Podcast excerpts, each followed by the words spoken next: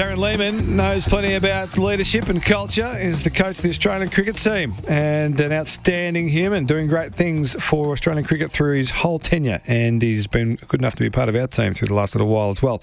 And we think he's magnificent. He's with us on the line again this morning. Good morning, Boof.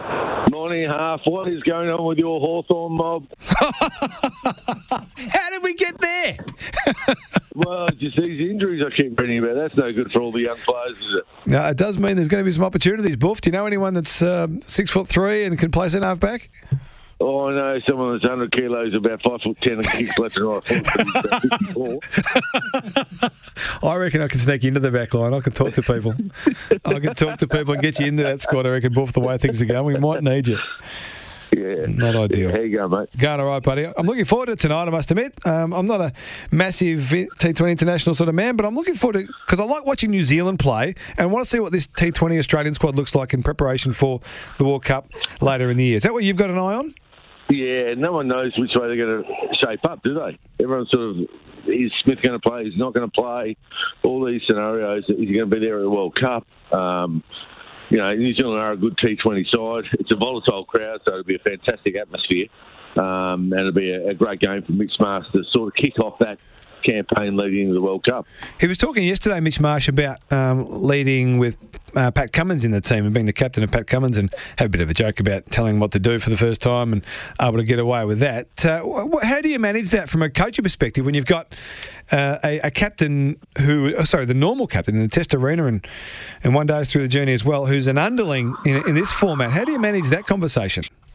They've done it before, haven't they? Really, when you look at Smith and uh, Finch and all those scenarios, Cummins, Finch, it's been happening for a while. So they, all they're all common goals, trying to play the right way. So it wouldn't be too much. And Cummins is an outstanding human being. So uh, I mean, Mitch Marsh is one of the funniest cricketers I've ever played with, coached against, whatever you call it. He's just funny. So I think it'll be fine, mate. I, I don't have any problems with that. I think Cummins is professional enough to make sure he's throwing his two cents worth when needed, but also letting Mitch Marsh grow as a leader. Well, he seems to be growing. He seems to be taking that responsibility on at the moment, Mitch Marsh, which which I quite like, and we're getting a bit of personality out of him as well. Publicly, I know that behind closed doors, as you say, he's got plenty of that, but we haven't seen a lot of that publicly. We're getting it now, which is good. The, the top of the order is the talking point Boof. I mean, there's, there's some injuries at the, at the bowlers, which we'll talk about shortly as well. But the top of the order is the talking point. Inglis is going to go down the order. He's going to take the gloves ahead of Matty Wade for this game, it looks like. And then Travis Head comes back in with Davey Warner. Uh, Steve Smith, has he got a spot going forward in this team? Yeah, he has. Uh, the, the, he's more of a floating spot. So if they get off the fly, they just sort of wheel him down. If they lose a couple of quick wickets, they put him in and, and shore up the innings, and then he goes again. So uh, I mean, that's that's where we see we, we missed that in the last World Cup in Australia, didn't we? We missed that sort of player. Uh, we didn't have that player on the side. We all went guns blazing, and we've got enough hitting. We've got so much hitting. If, if they all come off, we're making 250 lads. So it's not it's not an issue there. So, but you do need if you lose a couple of quick wickets, someone to just come in and making sure there's no dot balls, turning the strike over, uh, and making sure that that scoreboard's just ticking over, and then you can launch again at the back end. Does that happen often, Boof? That, that sort of dynamic batting lineup, uh, depending on the way you start the game. I don't see that a lot. Brisbane Heat did it.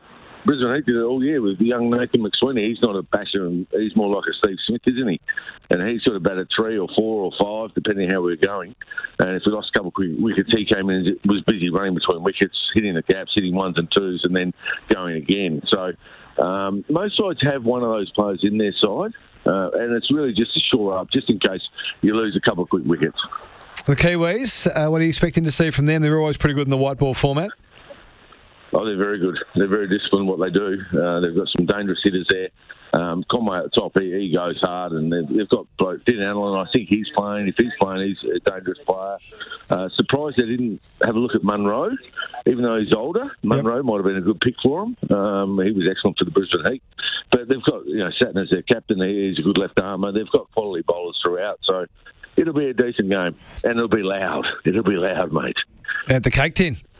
Oh yeah, she's loud there. She's loud there in Auckland. Wow. And and Spencer Johnson gets a look into the squad after Stoinis is out, and then Aaron Hardy on the back of that goes out. How can he grow by just being around this team? Well, just learning from the best. You know, Cummins and alike. So I was a little surprised he didn't make the actual touring party first up. Yeah. Uh, I mean, uh, he's been excellent for Brisbane Heat for two years and been one of the leading bowlers in the comp. Now, I know it's hard. Who do you replace? But you know, you always need that extra bowler on tour, and you know, I thought he might have made it originally, but he's there now, so he'll get his chance and more experience for him. Five ten uh, this afternoon, Sky Stadium in Wellington. Watching on Foxtel and Kayo Boof. We'll be chatting to you soon as well. Appreciate your time. Have a great day in Cranbourne. Thanks, mate.